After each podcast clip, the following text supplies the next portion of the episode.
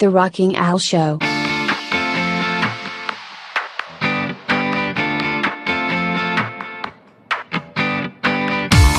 How to deal with all of the negativity. Dealing with negativity can be challenging, but there are several strategies that you can use to help manage it. Here's 5. 1. Practice self-care.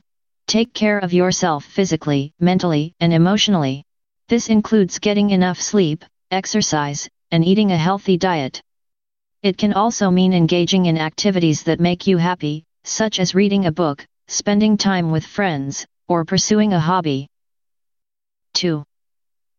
Focus on the positive. Try to look for the good in situations. Instead of dwelling on negative aspects, focus on the positive aspects and what you can learn from the situation.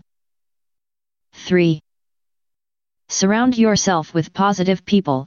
Spend time with people who uplift and support you. Positive people can help you maintain a positive outlook and keep you motivated. 4. Limit exposure to negative influences. Try to limit exposure to negative news, social media, and other sources of negativity.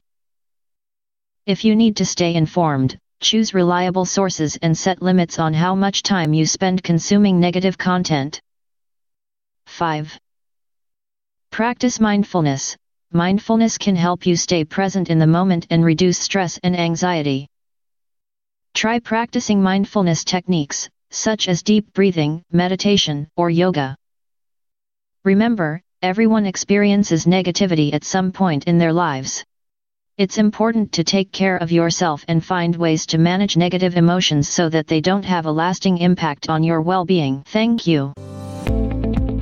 I hope you found this podcast informative. If you have any comments about this or the other episodes, please comment where available. I'll be looking forward to reading them. You can find this podcast on your favorite apps. This podcast can also be seen on my YouTube channel. The link is in the description below. Until next time, goodbye, everybody. The Rocking Al Show.